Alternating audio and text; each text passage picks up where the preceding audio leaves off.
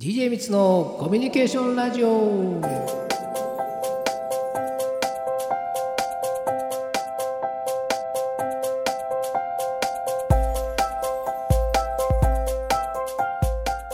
DJ 光のコミュニケーションラジオ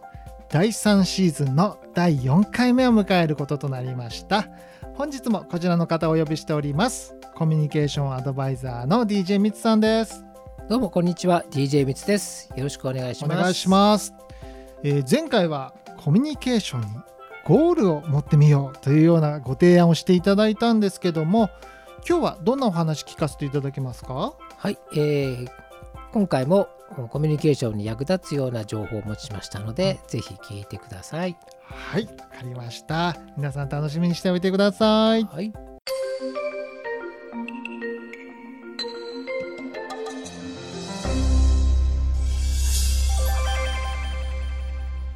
第3シーズンの第4回目、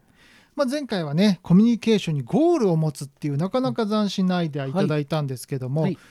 今日は何か役立つ情報、方法を聞かせていただける、ということなんですけども、ぜひね、使ってみたいなと思っている人は使っていただきたいんですけども、コミュニケーション行うについて、ツールを持とうっていうお話なんですね。ツール、今日はそのお話をさせてもらいたいんですけど、例えばその取っかかりとして、話の取っかかりとして例えばその占いであったりとか、手品持ってきたりとか、それとか自分の特技をなんかこう伝えてみるとか、ど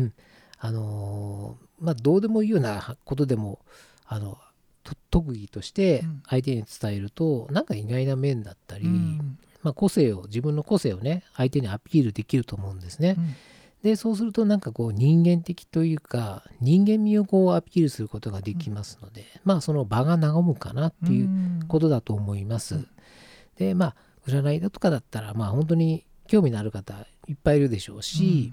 手品なんかやってあげると結構すごく受けたりとかですね。簡単な手品って今ネットとかで拾えたりしますから、でそういったことをしてあげると、相手も気遣いしてくれてるんだなっていうことが相手にも伝わると思いますので、やはりその場を和ますっていうこと、でいろんなこの相手の特技を聞いてみることで、自分の何て言うのかな、その恥ずかしいなと思うようなことも意外とその場で出てきたりとかして、でお互いになんか本当に打ち解けたりすることができると思います。でもう一つ重要なのは、その中で自分がその占いだったり手品とか、特技、ツールを持って話をしていくと、話のイニシアチブというか、を取ることができると思うんですね。そうするとその感覚がすごく大事で、自分がこう優位に進めてるなっていう話を仕方をしていくと、そういうのが自分の自信になる、でコミュニケーションってやはり自信を持って話すっていうことはすごく大事だと思いますし、やはりそういったこのツールを持ってお話を持っていくと、やはりこの自分の、優位に話をすることができることが多いと思いますので、そういったことが重ねていくとコミュニケーションに対しての自信にもつながっていくと思っています。なるほど、確かにそのパッと一芸を披露されると、一瞬でリスペクトしてしまうようなそういう雰囲気出来上がりますもんね。本当にそのすごいことじゃなくてもいいと思うんですよ。本当にその山手線全部言えますとか、